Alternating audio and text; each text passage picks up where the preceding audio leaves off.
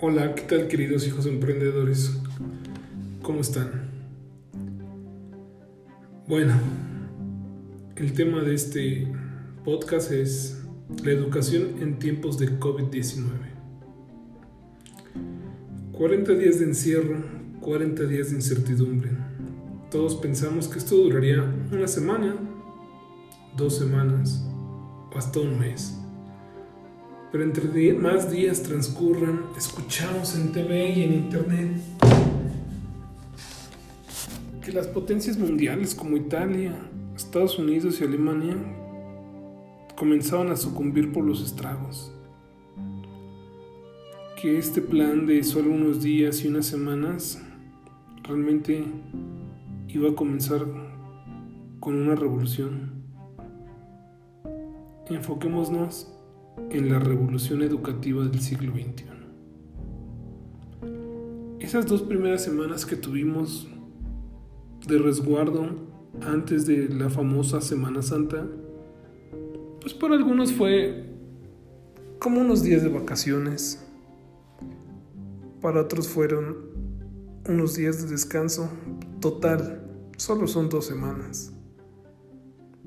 Pero eran dos semanas que eran el parteaguas para la revolución educativa, para lo que realmente venía, que era un gran cambio. Pasaron estas dos semanas y todos hacíamos como que medio daban clases, otros como que medio estudiaban y otros como que, total, no va a pasar nada. Pero después de esas dos semanas los profesores y las instituciones comenzaban a tener grandes dolores de cabeza y grandes malestares. La educación iba a cambiar totalmente. El COVID-19 nos iba a traer dos años de adelanto tecnológico implementados a la fuerza dos semanas estaban cambiando un modelo educativo que tenía decenas de años y que muchos profesores creían que ni siquiera ellos iban a ver los cambios tecnológicos o los, cambios disruptivos de la educación. Dos semanas donde los profesores comenzaron a prepararse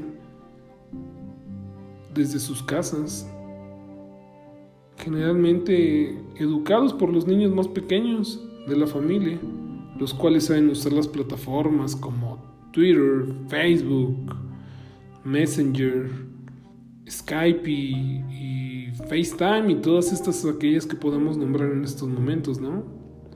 Y de repente, ¡boom! Todo el mundo comienza a hablar y a decir, descarga Zoom. ¿Ya tienes Zoom?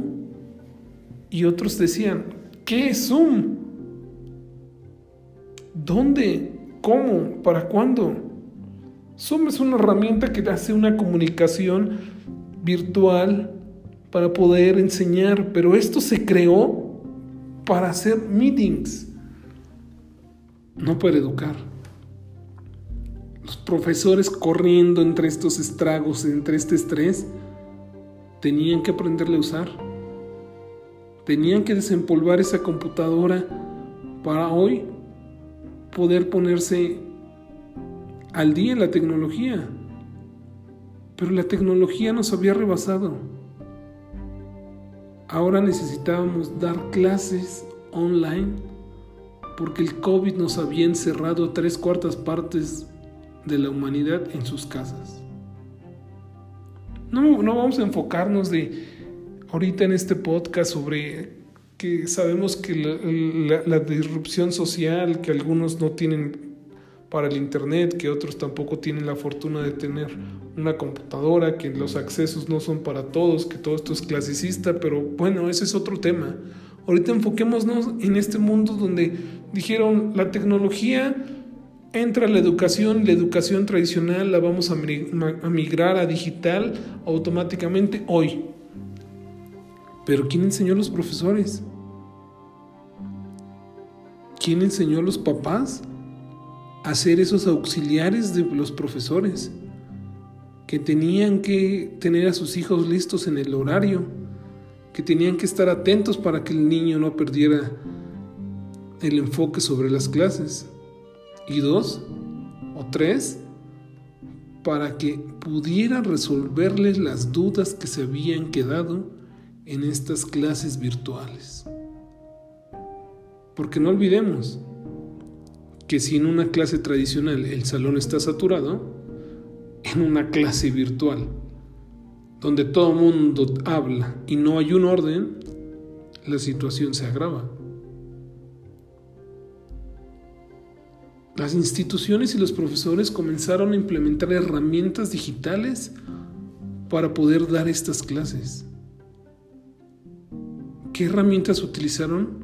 Las que vieron que estaban de moda, las que me recomendó mi amigo, las que yo vi que alguien estaba utilizando, las que eran gratis.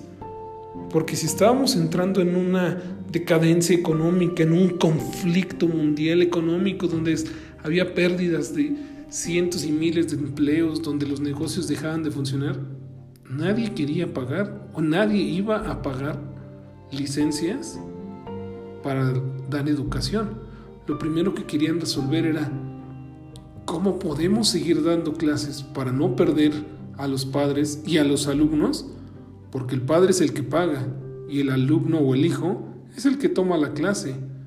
Encontremos un método muy rápido para poder solucionar agarremos las herramientas gratuitas que existen en el mercado sin importarnos los avisos de privacidad, sin importarnos la seguridad de nuestros hijos, sin importarnos a qué los podemos exponer. ¿Exponer? ¿Cómo crees que vas a exponer a alguien por hacer una clase? Sí, lamentablemente muchas cosas ocurrieron. En Sudamérica, mientras un profesor daba su clase en esta plataforma llamada Zoom, un hacker se introdujo y pasó un video de una violación de un menor de edad. Sí, señores, las herramientas gratuitas no son seguras. Inmigrar la educación a lo más barato nos lleva a tener más problemas que soluciones. Entonces, hoy los profesores tienen que dar clases a distancia, tienen que utilizar las tecnologías. Pero, un momento, ¿quién educó al profesor para dar las clases a distancia? ¿Quién le enseñó al profesor a poder tener un conocimiento tecnológico para ahora transmitir las clases online que, era la misma versión de lo tradicional. Bueno, entramos aquí a un punto donde llega el, el, famoso, la famosa frase, ¿qué fue primero, el huevo o la gallina? Entonces, si los profesores los van a educar, ¿quién va a educar a los profesores? Y si los alumnos están mejor preparados, ¿quién va a educar a los alumnos que están mejor preparados a la tecnología. Todo esto nos dimos cuenta en el proyecto en el cual colaboro que se llama The Home Teachers, que es una plataforma digital educativa.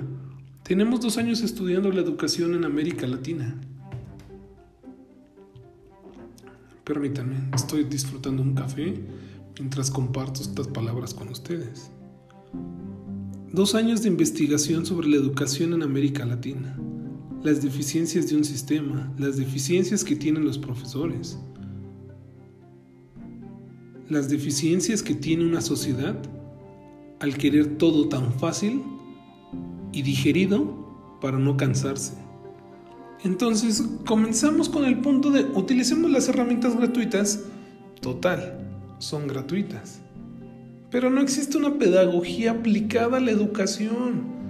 No existe una nueva clase adaptada para brindarla a través de las herramientas tecnológicas. Imaginemos un segundo que el profesor está enfrente del aula y está dando un tema con 25 alumnos. Cuando empieza a dar el tema y la explicación, El alumno de hasta atrás comienza a hablar con el de en medio del salón. Entonces en ese momento el profesor le dice, Juanito, silencio por favor. Pepe, si sigues jugando con Juanito, te voy a reprobar. Ahora, migremos la misma situación a lo digital. El profesor está frente a su computadora. Está perdiendo el miedo a la tecnología y el miedo a poder dar una clase que no tiene todas las bases, porque esas las está adquiriendo con la experiencia de día a día. ¿Cómo le va a decir a Juanito que está hasta atrás que está hablando al mismo tiempo que Pepe? Imposible. ¿Qué escuchamos? Solamente escuchamos bla, bla, bla, bla. Y eso es una guerra entre el profesor y los alumnos. Y hoy el papá es aquel que se queja de decir, es que creen que nosotros somos niñeras. No. Pero adaptarse a estos dos, tres años que vinieron del futuro al presente en tan solo dos semanas, es un cambio que nos está costando a todos, a los padres de familia, a los profesores y a las instituciones. Podríamos decir que el homeschooling puede ser la siguiente tendencia educativa.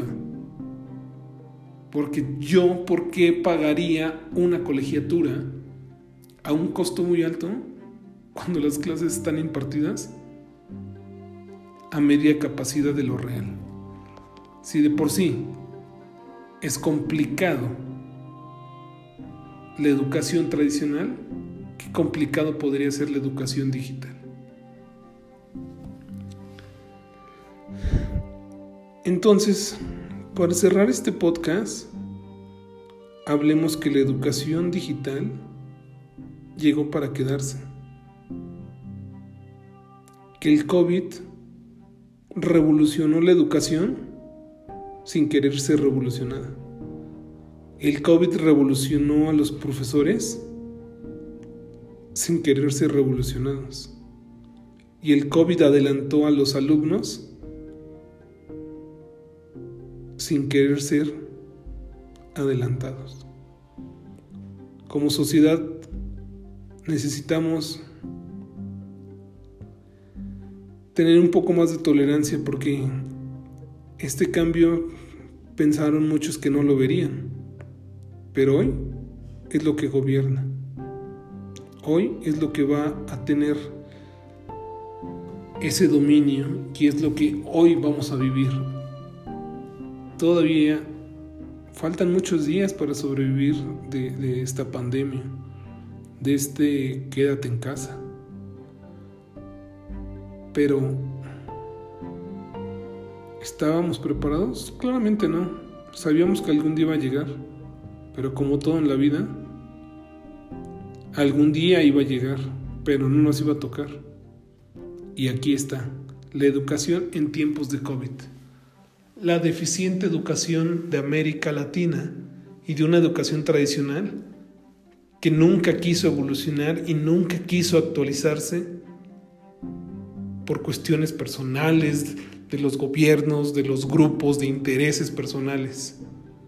Pero hoy van a subsistir las personas que mejor preparados estén. Si tú eres uno de estos papás que está sufriendo por la educación en México a larga distancia, solo te pido dos cosas. Ten mucha paciencia, que esto va para largo. Y el segundo consejo es, haz de cuenta que los profesores les dieron un celular, un smartphone, en la primera versión de un StarTAC y les dijeron, ten, aprende a usarlo y da clases. Se necesita de mucha educación y pedagogía para lograr estos cambios. Muchos maestros tienen esta vocación. Solo hay que seguir confiando en ellos y como sociedad aguantarnos a estos cambios y poner nuestro granito de arena. Espero les haya gustado este podcast y nos deje ver que la educación en tiempos de COVID es la revolución educativa del siglo XXI. Nos vemos muy pronto. Gracias.